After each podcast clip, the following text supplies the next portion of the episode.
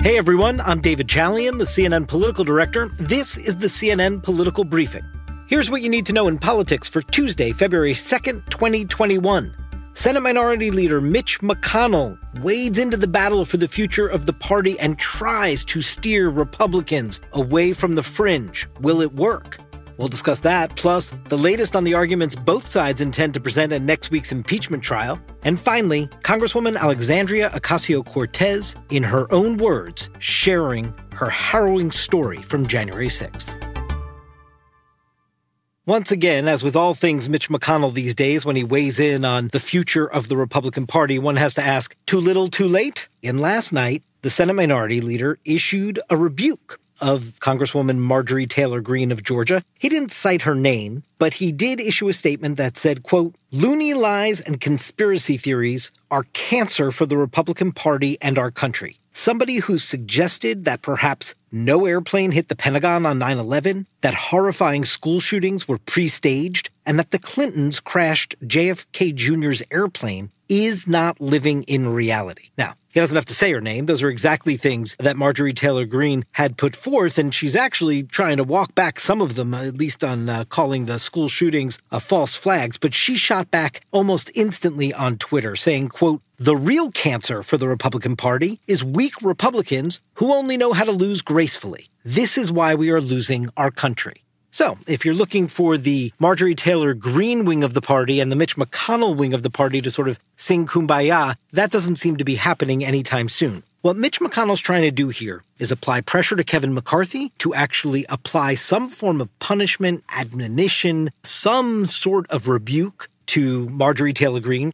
Now, it's unclear what Kevin McCarthy will do. He is certainly hearing it from all sides that these kinds of ideas can't be allowed to fester. But Let's be clear. Marjorie Taylor Greene just spoke to President Trump over the weekend and touted all the support she has from him. That has an impact with all these Republican House members who back home in their districts represent a lot of Trump supporters. So the fact that Mitch McConnell from the establishment wing of the party is trying to somehow return to a Republican Party of yesteryear in some sort of make the Trumpness of the Republican Party, the Trumpification of the Republican Party disappear, that seems short sighted. That seems not well thought out strategy. I understand McConnell may want to move his party in that direction, but just issuing some statement on Marjorie Taylor Greene after spending four years of allowing Trump's behavior to run rampant in the party is probably not going to be sufficient here. Somehow, even if they are smaller in number, the moderate,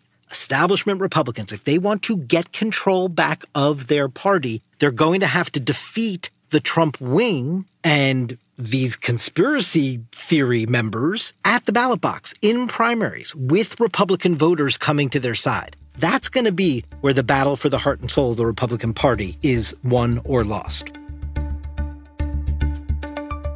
Now, here's what else matters today we got the filings in the impeachment trial from both the nine Democratic House managers who will be prosecuting the case in the Senate and from former President Trump's brand new legal team. As you know, he put that together in the last 48 hours or so after he got rid of the original team he had working on the case you can look into these briefs and I urge you to read them in their entirety and you can see exactly how this case is going to go in the United States Senate in terms of the arguments made and the defense presented. So let's start with the House managers. What they're doing in their brief is basically trying to cut off the former president's defense team right out of the gate. They're saying, one, that you can't claim that President Trump has some First Amendment right to just spew lies. That that is not a valid defense, basically, is what the House impeachment managers are saying. And they're going to say, you can't claim that Donald Trump should not be in a trial in the United States Senate right now simply because he is no longer president. Because the House managers are going to argue that that is going to allow presidents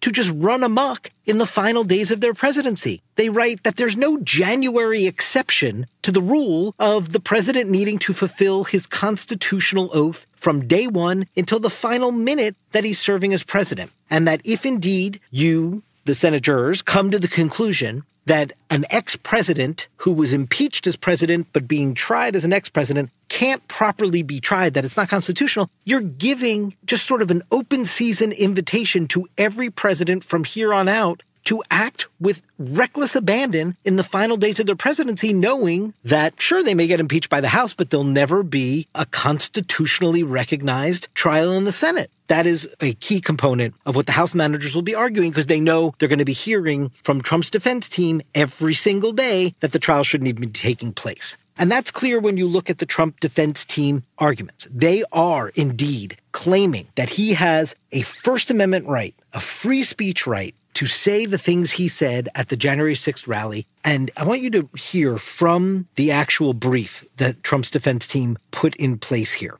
Quote, insufficient evidence exists upon which a reasonable jurist could conclude that the 45th president's statements were accurate or not, and he therefore denies they were false. I mean, this is this is the centerpiece of their argument. The other piece is that one of the reasons Trump claims all this election fraud happened was because voting rules changed. Well, why did they change? They changed because we're in the middle of a global pandemic. Guess what they call that in this brief? A convenient guise. His lawyers say that he has a right to call the election results suspect because, quote, since with very few exceptions, under the convenient guise of COVID 19 pandemic safeguards, states' election laws and procedures were changed by local politicians or judges without the necessary approvals from state legislatures. Convenient guise. It's a global pandemic. Anyway, what you see here is at every single rebuttal of what the House managers are presenting, Trump's defense team will say there shouldn't even be a trial. It's not constitutional. And 45 Republican senators are already on the record with that.